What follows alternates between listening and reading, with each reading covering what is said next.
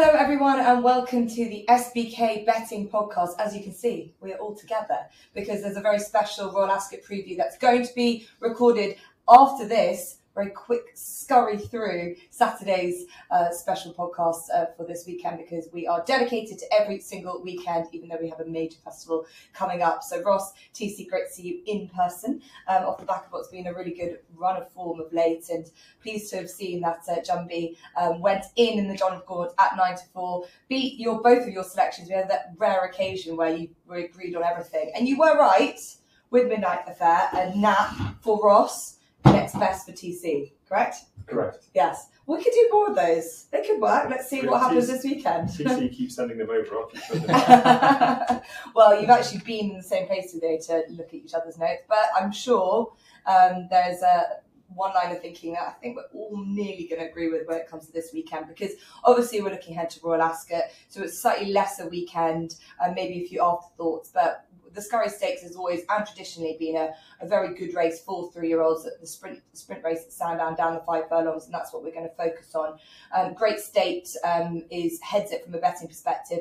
Oisin Murphy, Richard Fahey team up. This horse has been on a, a real roll of late. Um, Tajala, who's unbeaten for David Egan. Roger Varian is in this. Uh, Padika, who's been all over this country and France as well um, in the lineup. William Buick, who's going to have a, quite a big week with George Boughey next week. Uh, they, they, team up and they've got Katie Content, Yashat, uh, Kantakan, and Havana Puzi, and a couple of others to um, hold fort of the Scurry Stakes. So um, we'll start with Ross because he landed the nap last week. Scurry Stakes, not a huge amount on offer in terms of say, depth. And I think there is one standout. I have to agree with Great State, and the ratings say that as well.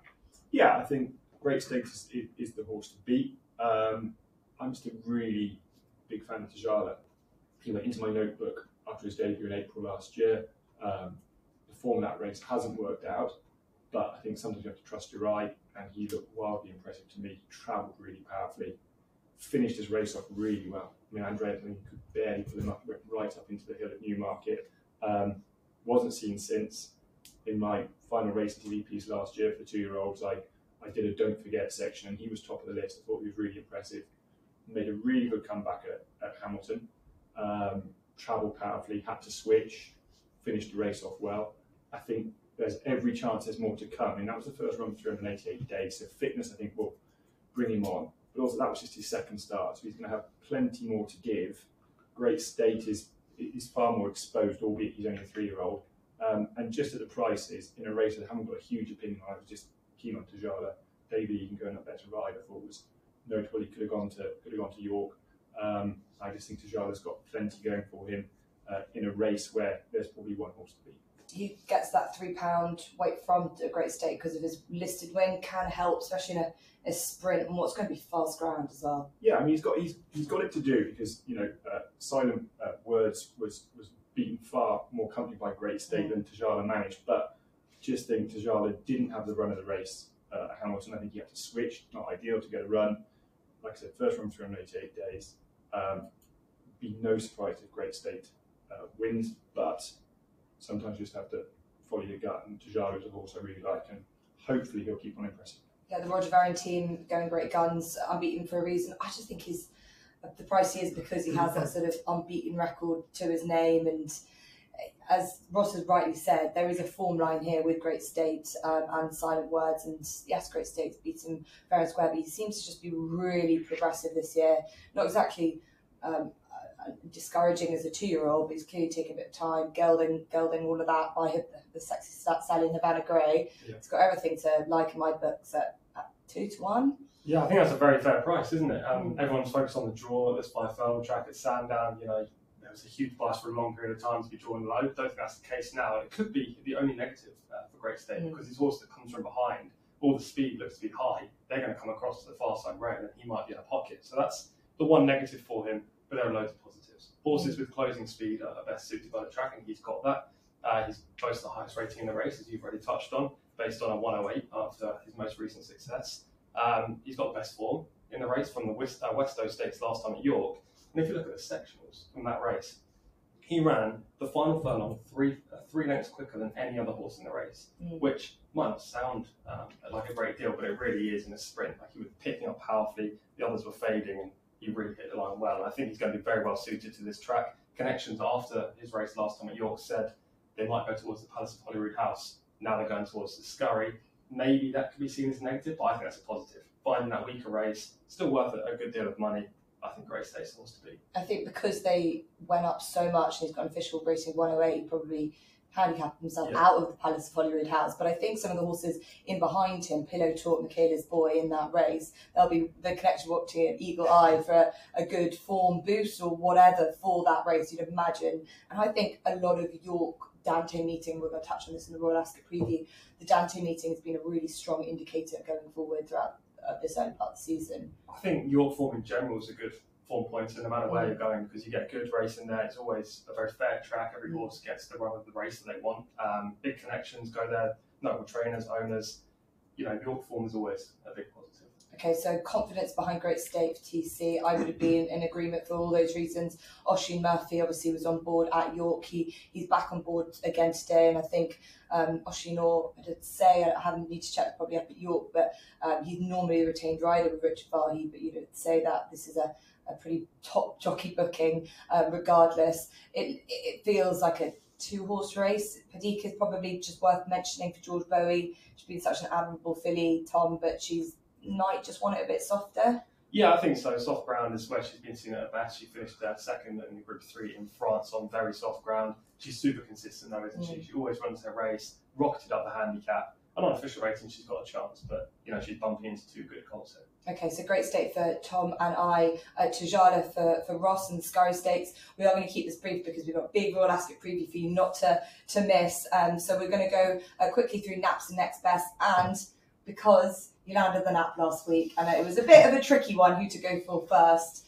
Um, but Ross, I feel like I'm, I owe you your, your pleasure now. Go for it. Now, Ross- and your next best. Ross has been making you feel terrible about this for a week. We need to say this. Yes, This I is know. why he's not getting the gig. I'm in the bad book. So better win, both of them. I feel bad I haven't got the cross on um, so I actually had one at Towcester and I thought, do I dare put up a Towcester nap? Jump racing in this heat. I mean, that's And another so- discussion. and it wasn't declared. So we've got two two-year-olds. Um, the nap comes in the two thirty at Bath. Uh, Unbreak My Heart, Clive Cox uh, filly. Um, she ran a really eye-catching race on debut, finishing third uh, behind two previous winners and two good previous winners. Um, and she was actually a bit of an outlier for Clive Cox at the time in May. His two-year-olds weren't running all that well at all, and she, and she posted sort of a, a notably good performance, staying on on uh, really taking in the closing stages. Um, his two-year-olds have just hit a bit of form now. Um, two winners from his last two runners.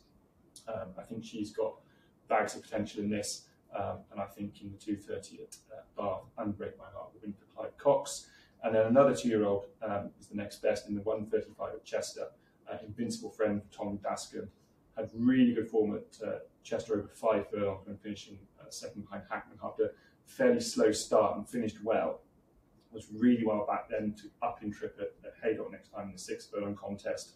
Just never got onto it. Um, I think good to firm ground there probably wasn't helpful. It was a decent contest, and that was also uh, his third run in, in four weeks. I just wonder whether that perhaps taken the edge off him. He's got a nice draw here on good ground at the moment. If it got faster, it'd be a bit of a concern, but if it stays genuinely good ground over this six-run trip from draw two, uh, I think he takes all beating in that. Okay, Bath and Chester is all over the country on we this weekend. Um, Tom, what have you found? Yeah, Sandown for me. My nap comes in the four o'clock, which is a, a mile two furlong maiden, which tells you how big the racing is this weekend when I'm napping in a maiden. Uh, it looks a pretty competitive and strong race on paper. Um, there's a, a couple of good horses in there. Cathab for William Haggas, who ran the Wood Ditton. Cracks King, who was sent off favourite on debut on New Weather. Middle Earth, a, a newcomer, a son of Roaring Lions, also in there as well. Uh, but I like a horse called the Dublin Lad. He really caught my eye uh, at Newmarket last year on debut. Went straight into my mental tracker. Cost three hundred thousand. Bred by Cheveley Park and bought by Saeed Suhail. Um, he's by Ulysses out of a, a mare called Sacre Caroline, whose other progeny is the very talented Sacred, who Mm. we'll get to on the Royal Ascot pod, I'm sure.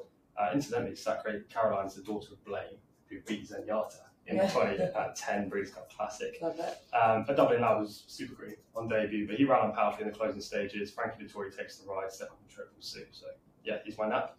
Uh, the next best comes in the 8.25 at Leicester. uh, evening racing, Mm. not good. Um, but it's a horse called Havana Heat, another son uh, of Havana Grey. We've already talked about one in Scurry. Um, he was a no-show in three novice events to begin his career. However, he was just extremely immature. He was breaking slowly, flashed his tail on occasion. Generally, didn't look like he knew how to race. Gelded back in March. That seems to have had the desired effect. And he's finished second on his last two starts. First up off the layoff, he bumped into an equally well handicapped filly.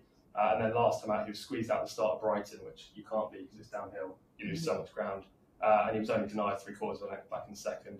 With a clean trip, I think Havana Heat is overdue a victory uh, in the 825 Leicester. Okay, brilliant. Nice. Um, tune, uh, nap next best. I've only got I've got one nap. Um, horse that I was just waiting to see if is um, definitely running this weekend. It's a horse called uh, Kiava for Adrian Keatley. Um, he's booked Jodie Townend has come over for the female amateurs Queen Mother's Cup handicap. I was super impressed with this horse when he won at York in the Dante meeting, um, beating some nice rivals. And then he took advantage of his hurdle mark and ran at uh, Market Rasen, racing that uh, I'm sure Ross was watching, and um, had Brian Hughes on board, and he was able to back up his flat victory back over hurdles. He's massively versatile. He went up five pounds the handicap, but I think having uh, Jodie Townend on board in what is an amateur jockey's handicap is a, a massive benefit, um, and I'm looking forward to seeing him run Kiava um, at uh, York on Saturday. So um, that's it. A real quick fly through this weekend's action, as we know the focus is Royal Ascot, um, but must remind um, all listeners, all viewers, all new SBK cus- customers get three, £30 of free bets when they sign up and bet £10 for the first time. So that is well worth taking up on, um, especially with Royal Ascot coming up.